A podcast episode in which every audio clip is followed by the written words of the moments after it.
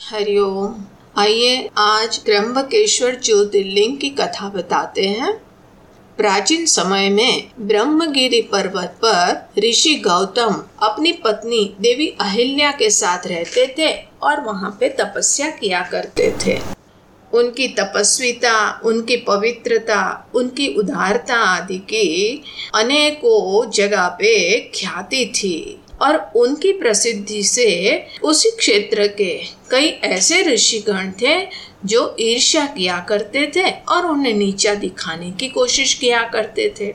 एक बार उन्हें नीचा दिखाने के लिए छल से अन्य ऋषियों ने गो हत्या का आरोप लगा दिया और उनसे कहा कि तुम एक गो हत्यारे हो, तुम्हें अपने परिवार के साथ कहीं और जाकर रहना होगा। तब महर्षि गौतम वहाँ से दूर चले गए और कहीं आश्रम बनाकर रहने लगे। यहाँ भी ऋषि लोग उन्हें बहुत परेशान करने लगे। उनके पूजा, हवन, यज्ञ, अनुष्ठान, प्रभु की आराधना आदि करने से रोकने लगे। तब गौतम ऋषि ने गो हत्या की शुद्धि के लिए सबसे निवेदन किया। तब उन ऋषियों ने कहा कि यदि तुम अपने पाप को प्रकट करते हुए तीन बार पृथ्वी की परिक्रमा करते हो, फिर यहीं वापस आकर एक महीने तक व्रत करते हो, फिर उसके बाद ब्रह्मगिरी पर्वत की सौ बार परिक्रमा करते हो, तभी उसके बाद ही तुम्हारी शुद्धि होगी। और अगर ये नहीं कर सकते हो तो गंगा जी का जल लाकर उसी से स्नान करो और एक करोड़ पार्थिव लिंग बनाकर महादेव जी की आराधना करो। फिर उसके बाद गंगा में स्नान करके ब्रह्मगिरी पर्वत की ग्यारह बार परिक्रमा करो। इसके बाद सौ घड़ों के जल से पार्थिव लिंग को अभिषेक कराने के बाद ही तुम्हारा उद्धार होगा। ऋषियों के कहे अनुसार महर्षि जी गंगा जी का जल लाए और उसी में स्नान किया और एक करोड़ पार्थिव लिंग बनाकर महादेव जी की आराधना करने लगे।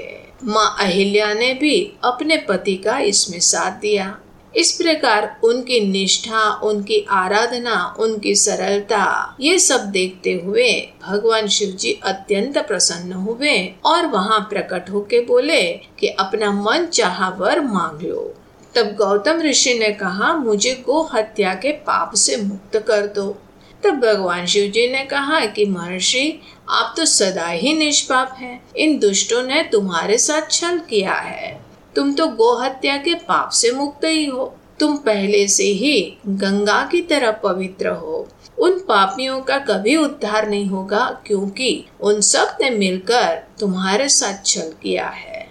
तब महर्षि ने कहा कि यदि ऐसा ये ऋषि लोग न करते तो मुझे आपके दर्शन कभी न होते। और यदि आप मुझे प्रसन्न हैं तो मुझे माँ गंगा प्रदान कीजिए। तब शिव जी ने माँ गंगा को धरती पर फिर से अवतरित होने को कहा। गंगा मैया ने कहा कि मैं तो तभी यहाँ पे निवास कर सकती हूँ कि जब आप अपने परिवार के साथ यहाँ लिंग के रूप में निवास करेंगे, तब महादेव जी ने कहा, तथास्तु। और वहाँ पे गंगा जी अवतरित हुई और महादेव जी लिंग में प्रवेश कर गए। जो गंगा जी वहाँ पे अवतरित हुई, वही माँ गंगा गोदावरी के रूप में आज विख्यात है और शिव जी वहाँ पे उस लिंग में निवास करने लगे, वही त्र्यंबकेश्वर ज्योतिर्लिंग नाम से विराजमान है। हरिओम।